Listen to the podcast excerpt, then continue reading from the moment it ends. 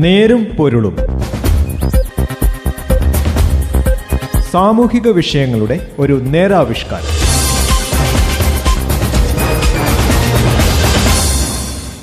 നമസ്കാരം.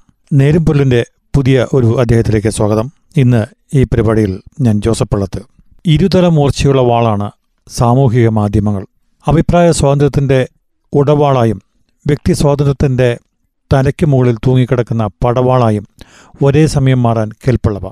സൈബർ നിന്ദകൾ അതിരുകടക്കുമ്പോൾ നിയമം നിസ്സഹായമാകുന്ന കാഴ്ചയാണ് നമ്മുടെ നാട് അഞ്ചു വർഷമായി കണ്ടുകൊണ്ടിരിക്കുന്നത്. ഇതിന് അറുതി വരുത്താൻ കേരള പോലീസ് നിയമത്തിൽ ഭേദഗതി വേണമെന്ന് സംസ്ഥാന മന്ത്രിസഭ തീരുമാനമെടുത്തിരിക്കുന്നു. സാമൂഹിക മാധ്യമങ്ങളിലൂടെയുള്ള അതിക്രമങ്ങൾക്കും അധിക്ഷേപത്തിനും വ്യക്തിഹത്യയ്ക്കും കേസെടുക്കാൻ പോലീസിന് ഇതിലൂടെ അധികാരം ലഭിക്കും. ഒറ്റനോട്ടത്തിൽ സ്വാഗതാർഹം തന്നെ. നേരുംപൊരുളിന്റെ ഈ അധ്യായം ഇതിലേക്കാണ്. സൈബർ ഇടങ്ങളിൽ നിന്നുള്ള മുറിവേറ്റ് ജീവിക്കുന്ന ഒട്ടേറെ പേർ നമ്മുടെ സമൂഹത്തിലുണ്ട്. വിശേഷിച്ചും സ്ത്രീകൾ. സാമൂഹിക മാധ്യമ സാക്ഷരതയും ഇന്റർനെറ്റ് ഉപയോഗവും കൂടുതലുള്ള കേരളത്തിൽ മറ്റ് സംസ്ഥാനങ്ങളെ അപേക്ഷിച്ച് ഇത്തരം അതിക്രമങ്ങൾ കൂടുതലുമാണ്. വിവരസാങ്കേതിക വിദ്യാ നിയമം അറുപത്തിയാറ് എ വകുപ്പ് സുപ്രീം കോടതി റദ്ദാക്കിയ ശേഷം ഇത്തരം സൈബർ പീഡനങ്ങൾക്കെതിരെ സുശക്തമായ ഒരു നിയമം രാജ്യത്ത് ഇല്ലായിരുന്നു. അഭിപ്രായ സ്വാതന്ത്ര്യത്തെ ഹനിക്കുന്നുവെന്ന് ചൂണ്ടിക്കാട്ടിയാണ് രണ്ടായിരത്തി പതിനഞ്ചിൽ സുപ്രീം കോടതി ഈ വകുപ്പ് റദ്ദാക്കിയത്. ഒപ്പം ഇതിന് അനുബന്ധമായി നിലനിന്നിരുന്ന കേരള പോലീസ് നിയമത്തിൽ നൂറ്റി പതിനെട്ട് ഡി വകുപ്പും റദ്ദാക്കി. ഈ വകുപ്പിൽ ഭേദഗതി വരുത്താനാണ് സംസ്ഥാന മന്ത്രിസഭ ഇപ്പോൾ തീരുമാനിച്ചിരിക്കുന്നത്. സാമൂഹിക മാധ്യമങ്ങളിലൂടെ എന്തും പറയാമെന്ന മിഥ്യാബോധം ഇപ്പോൾ കേരളീയ സമൂഹത്തിലുണ്ട്.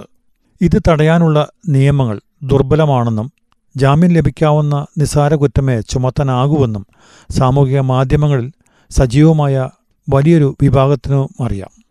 എന്ത് പടച്ചുവിടുന്നു എന്ന് നമ്മൾ തന്നെ പലപ്പോഴും കാണാറുണ്ട്. എന്തും പടച്ചുവിടുന്ന ഓൺലൈൻ യൂട്യൂബ് ചാനലുകളും ഫേസ്ബുക്ക് പേജുകളും എവിടെയോ മറഞ്ഞിരുന്ന് പുറത്തിറക്കുന്ന ചില ഓൺലൈൻ മാധ്യമങ്ങളും ഇത് വളമാക്കി വളർന്നു വരികയാണ്. ഒരു നിയന്ത്രണവുമില്ലാതെ അശ്ലീലവും അസഭ്യവും ഗോസിപ്പും അവർ വിളമ്പുന്നു.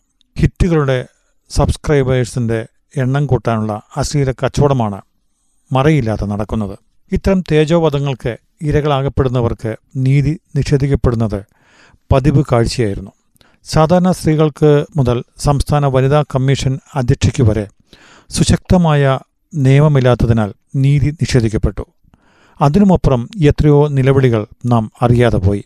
വ്യക്തിപരമായ ആക്രമണത്തിനപ്പുറമാണ് പലപ്പോഴും സൈബർ അധിക്ഷേപം. സ്വതന്ത്ര മാധ്യമ പ്രവർത്തനത്തിന് വരെ വിഘാതമായി അത് പലപ്പോഴുമായി. പലവട്ടം സാമൂഹ്യ മാധ്യമങ്ങളിലൂടെയുള്ള ആൾക്കൂട്ട ആക്രമണത്തിന് പലപ്പോഴും പലരുമിടയായിട്ടുണ്ട്. വാർത്ത എഴുതുന്ന ലേഖകനും വാർത്ത വായിക്കുന്ന അവതാരകനും ഒക്കെ ഇതിൽപ്പെടും. നിയമം വരുന്നതോടുകൂടി ഇത്തരം സൈബർ അതിക്രമങ്ങൾ ഒരു പരിധിവരെ തടയാനാകുമെന്ന് പ്രത്യാശിക്കാം.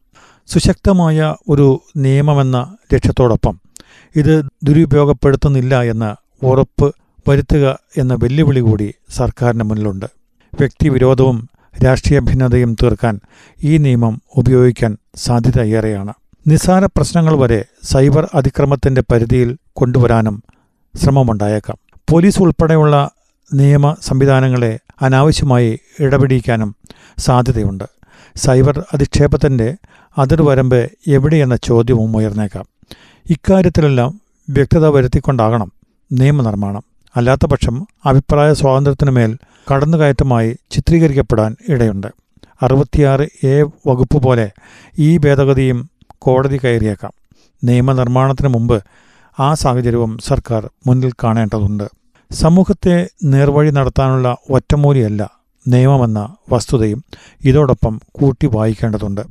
സൈബർ അതിക്രമങ്ങൾ തടയുന്ന കാര്യത്തിലും അങ്ങനെ തന്നെ. നിയമത്തിലൂടെ ഒരു പരിധിവരെ സാധിക്കുമെങ്കിലും അതിനപ്പുറം ഇത്തരം സംഭവങ്ങൾ തടയാൻ സാമൂഹിക അവബോധം കൂടി വേണം.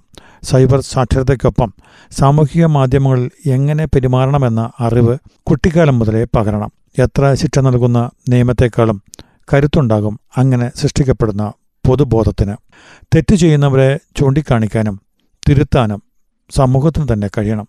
അതിലൂടെ സ്വയം ഒരു തിരുത്തൽ ശക്തിയായി മാറട്ടെ കേരളം. നെരുമ്പൊരുളിന്റെ ഈ അധ്യായം ഇവിടെ അവസാനിക്കുന്നു. നന്ദി നമസ്കാരം.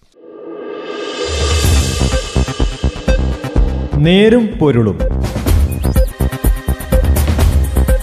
സാമൂഹിക വിഷയങ്ങളുടെ ഒരു നേരാവിഷ്കാരം.